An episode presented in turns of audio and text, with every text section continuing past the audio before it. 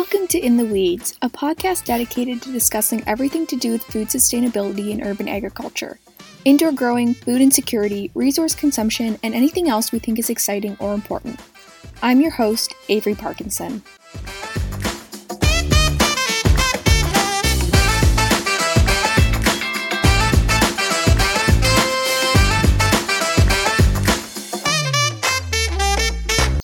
This podcast is supported by Just Vertical, a Canadian hydroponics company that designs indoor gardens in order to provide people with fresh and healthy produce all year round.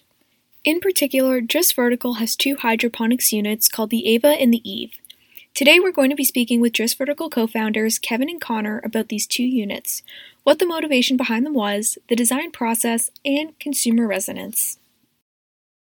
A plant scientist and chemist by training, Kevin has previously worked with the Oxford County Health Department, screening water for potential contaminants, and as an educator with First Nations Cree in northern Quebec. Can you talk a bit about your story of founding Just Vertical? For me, it was uh, I finished uh, an undergraduate degree uh, in Waterloo, and uh, before I started my master's degree at University of Toronto, I had some about eight months to before the program started and to move to Toronto, but I needed to make money at the same time, but I also wanted to travel. So uh, it, it, was, you know, both those things don't really align a lot of the times. But luckily, I, I had, a, I had a friend who started a nonprofit, um, and it was teaching Indigenous youth in Northern Canada. So it kind of checked off the box for, for work, for travel, and uh, you know, experience uh, of a lifetime, essentially. Uh, so I did move to the the Arctic, uh, I guess the low Arctic in northern Quebec in Nunavik, where I taught math and science to grade 10 and 11 Indigenous youth.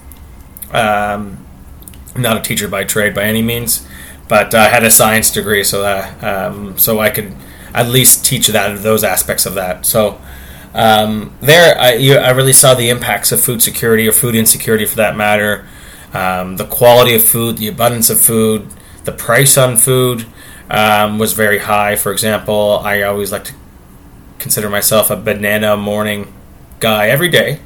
And uh, bananas are few and far between when they get there. They're already brown and mushy, but they're about one to two dollars per banana. Uh, were there, so it's quite expensive. To put context, two liter jug of orange juice was thirty dollars. A frozen pizza was forty dollars. So um, so it's quite expensive, but on the other side of things, the things that remain the same price in Toronto or Ottawa would be a bag of chips and a can of Coke.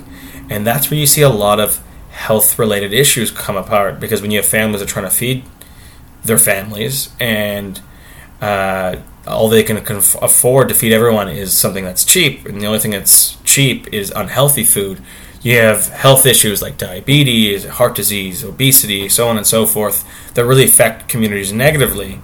So it got me thinking. Met Connor at the University of Toronto, um, and he can tell you his side of that portion of the story. But uh, uh, I did my master's research in the Northwest Territories, the other side of the Canadian Arctic, where I actually used remote sensing technological sensors and equipment to grow food in Northwest Territories, um, where primarily you don't really grow food or let or grow food for that long of periods of time, um, and really assess the environment there. So we took these technologies. Um, and we made our own business plan and our, a capstone project at the University of Toronto. Um, blended uh, existing technology in our own business model and plant science, and started just vertical, uh, and then we on we went on from there to you know, build our own products, grow our own business, grow the team, um, and that's how it kind of generally started. It, w- it was more a project. I never thought to be an entrepreneur. I never, th- I that never really crossed my mind. Uh, uh, our uh, our uh, master's supervisor, he actually donated five thousand dollars of his own money to get us started. He said, you know, um, is I really believe in you guys, and I uh, I think this is uh, the right way to go. I don't, I don't think there's too many other too many professors out there that would actually do that. So I was uh, that was great. Just Vertical's goal is in part to eradicate and help eradicate food security. Can you elaborate on what this means and how designing indoor gardens are meant to fill this need? Yeah, so first off, uh, eradicating food security or food insecurity is uh, extremely difficult. Something that we could not do on our own. Let's put that clear. Our goal is to be a complement to the combination of solutions that could remediate, mitigate, or hopefully eliminate food insecurity. Um, our solution is again a complement to it. So we want to enable anyone that doesn't have that much money to have their own commercial outdoor farm to be to have a sustainable mindset an environmentally friendly mindset to grow in their own home all year round and eventually scale that that education that way of thinking that growing to expanding that into their their own outdoor garden indoor gardens expanding that that way. So it's a it's a tool for uh, a, a tool and a stepping stone to help the greater good of all the companies in the space, indoor, outdoor, to get to that that same, reach that same milestone essentially. Can you talk about the process of designing, testing, and producing the AEVA in relation to meeting Just Vertical's goals as a company? What about the Eve as well? Yeah, of course. So it's the same kind of design process for us. Uh, the AEVA was a lot took a lot longer. It was our first one we were in a lab at U of T um, during an incub- like in our incubator uh, startup incubator time there um, at the Impact Center, and we uh, made foam cutouts and you know wooden mock-ups, and then designed it on CAD and 3D 2D software platforms, and and then from there we um, uh, we made a hard copy um, of it, uh, essentially a skeleton version of it that didn't work, and then we put the guts into it, and we did a lot of testing. We went to a lot of trade shows. We did uh, a lot of in-house testing um, of portions of the product, and then we went to trade shows to see if there's customer, uh, I guess, overall market fit for it. See if people wanted it and liked it, and what they hated about it, and uh, iterate and make it better that way. Eventually we commercialized it, and then we made the Eve. Because we knew the process, it was a lot more seamless because we made existing technology, some of our patent portion of it, that is translatable into the Eve, but also is translatable into these bigger farms that I've been talking about as well. And and that way we can also uh, make future products down the road um, that would actually follow the same kind of design mapping mindset. So taking industrial design and furniture and beautiful aesthetics into play of using hydroponics and uh, uh, efficient indoor farming techniques and merging into one thing. What were the main lessons about design or functionality that were learned after producing these two models? Will these be translated into any future models if you're, you know, free to disclose that? Uh, yeah, there's a lot of mistakes along the way. There's no doubt about it. There, there's uh, uh, a lot of things. Uh, looking back now, like, why did we do it that way? But uh, that's through the the learning experience of it all. Um, it, it, any any component of it, if it's it was the plumbing or drainage to the lighting to the the pod, the plant pods, and the, just the overall aesthetics. Um, learning about industrial design concepts of the way contours and lines should line up, to the distance, the the scientific distance of how far the, the light should be away from the plant pod without compromising different plant stages and growth stages of it.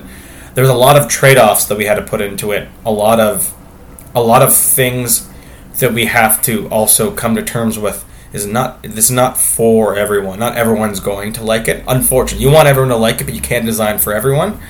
And and then to just design for the people that are our target market. And that's one of the biggest hurdles is coming to terms with things not working from the start or issues with certain things or some people saying this is not for me because because you know you, you baby it for so long and you really want it to work. And the reality of it all is it's not meant for everyone. But once you get to that certain point point you're like this we have it.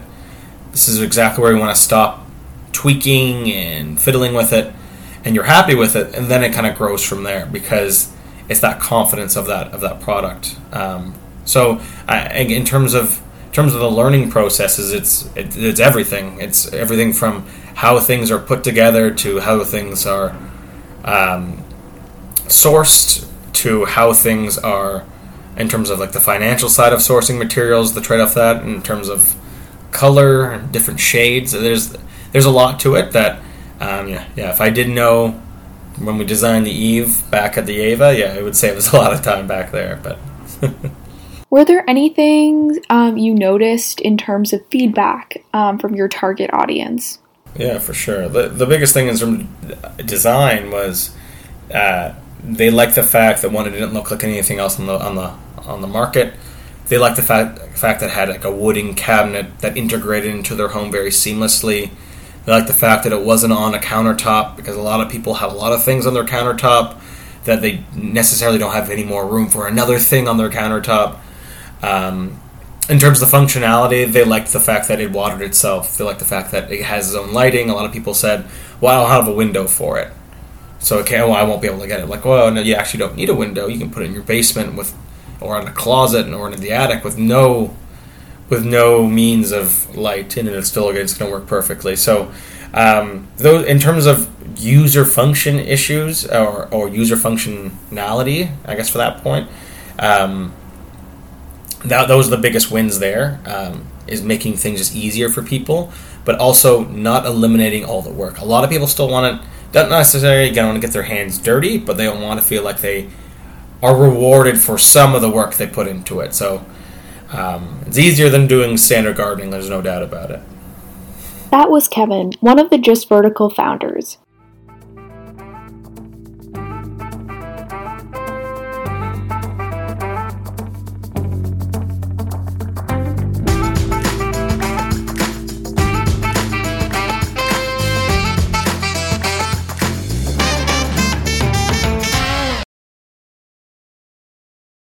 We also spoke with his co founder, Connor. Connor has worked in the not for profit sector as well as tackling sustainability and innovation challenges in the agricultural industry. Throughout his career, Connor was recognized for his work as a Clean 50 emerging leader and a top 30 under 30 sustainability and human rights leader. So, we had asked Kevin the same question, but can you talk a little bit about your story to founding Just Vertical? The the seed of the idea started for me. I was working uh, for one of the largest agricultural companies in the world, and part of my job was talking to people in cities across Canada. And one of the things I heard over and over again was people saying, you know, I wish I could grow my own food. I I really want to change the way food's grown. I feel like the agricultural system, the big guys aren't listening to me. And at the same time, Kevin was working in the Arctic. We were friends at the time uh, he was doing research on how to grow food up there, and I told him about what these people were saying. And he said, you know, the technology exists to grow food anywhere. If I can grow it here in the permafrost, people can grow it in their condos. Just no one's leveraged it properly yet, and that's how we started. And it uh, the idea kind of blossomed from there, from a, an academic project to a full fledged company. Just Vertical wants to be part of the solution to food insecurity and there are a number of non for profits dedicated to doing the same. Why did you choose the commercial route? Mm-hmm. So I worked in uh, charity for uh, about three years in the in the sustainability and the environmental law space, and you get it's incredible the work the people that work behind the scenes on these nonprofits, these charities, incredibly passionate uh, and smart people, but the one thing I saw is that they were constantly facing roadblocks of not having capital, not being able to, to do X, Y, and Z to make a difference. And you know whether people like it or not, uh, we are living in a in a world where unfortunately money does make things happen. So our approach was how can we do good and do well as a company at the same time. And you know, as an individual, I can't bring down the capitalist system. So you know, if I'm playing within the rules, how can I make as much of a difference as possible uh, while doing that? So that, that's why we've always worked to integrate sustainability into the company and making that the, the core piece of, you know, every time we sell another system, not only are we are we making money, which in turn helps us sell more systems, but we're also making a sustainability impact at the same time. During the process of designing the AEVA and the Eve, were there any lessons you learned about what makes an effective hydroponics unit? Yeah, we we learned a ton along the way. There was a lot of late nights trying to build these things.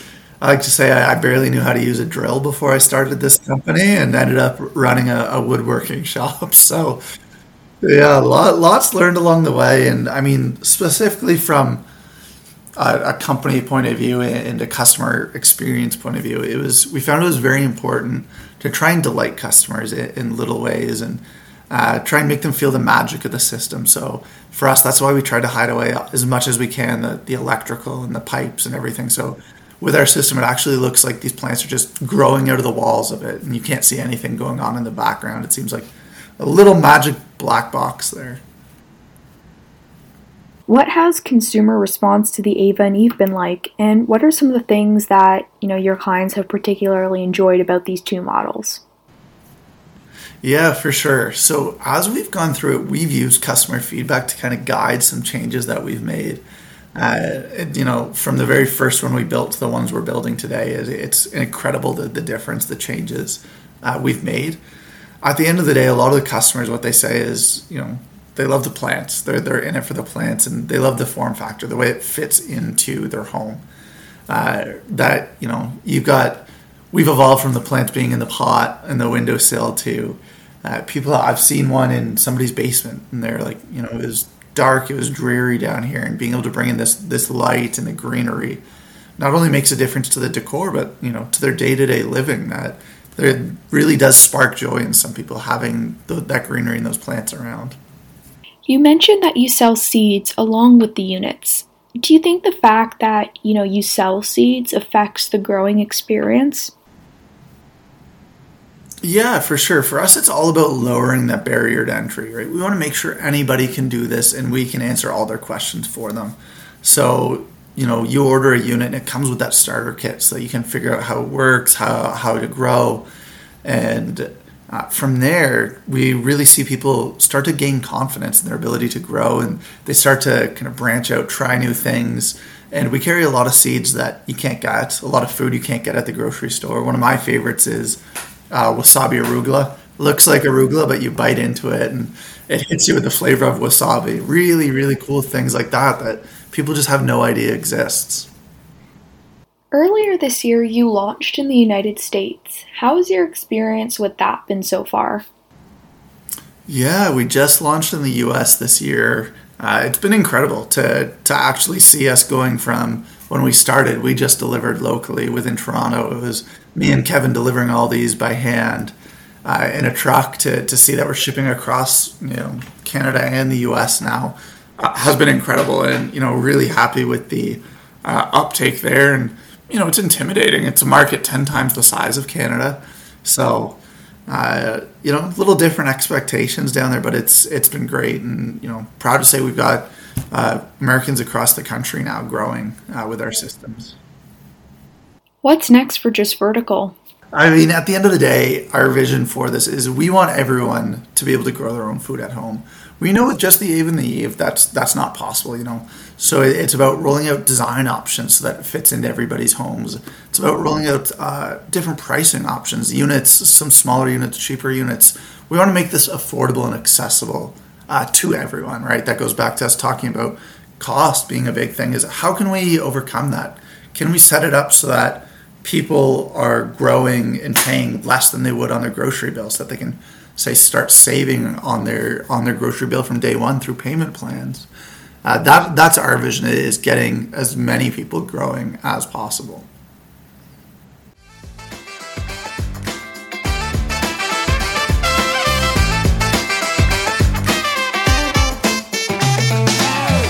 We hope you enjoyed this episode of our podcast. If you're interested in learning more about Just Vertical and our work, follow us at Just Vertical on Twitter, just.vertical on Instagram, or visit our website www.justvertical.com. Stay tuned for our next episode where we'll be discussing more about urban agriculture, food sustainability, or really anything else important or exciting that we feel like talking about.